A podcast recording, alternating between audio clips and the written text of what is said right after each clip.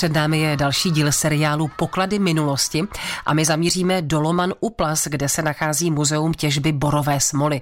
Majitelka muzea paní Jana Čiháková pro nás vybrala velice zajímavý exponát a to část kmene stromu z období druhé světové války. Jsou na něm rýhy, ze kterých se ronila smola. Když zasvítí sluníčko, tak z toho schnilého kmene vytékají takové slzičky a to je prostě smola, která se nezničí, neschníje, ale zůstává stále. K čemu byla smola využívána? Tuhleto z toho stromu se posílalo za druhé světové války do Německa a ty to využívali ve zbrojním průmyslu. Takže třeba letadla, cívky, izolovali dráty v nich a tak dále. Taky to sušili, drtili a přidávali do střelného prachu, aby víc učinkoval. Víc hořel, dál to doletělo, bohužel víc lidí to zabilo. A můžeme pro naše posluchače nějak víc popsat ten proces toho získávání té smoly? Já tady mám nářadí,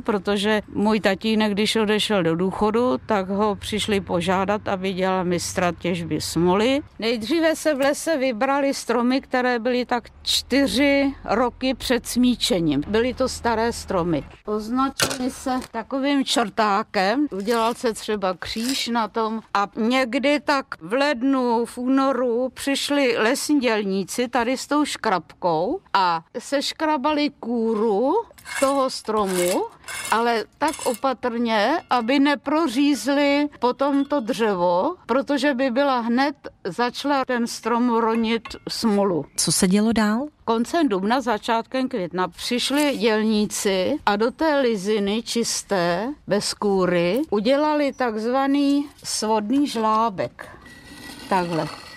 A přitloukli držátko. Zavěsili kelímek a do toho v takovém úhlu 95 stupňů přidávali bočné zářezy. Tady to už museli pročistit, hned to teklo.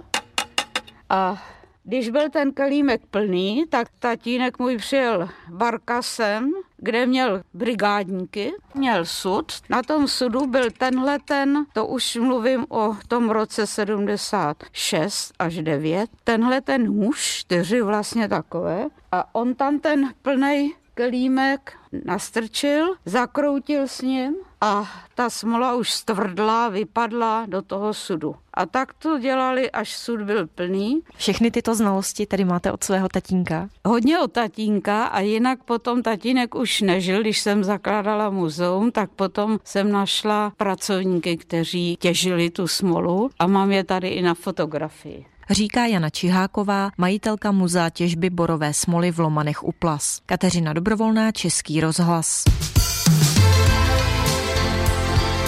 Český rozhlas Plzeň.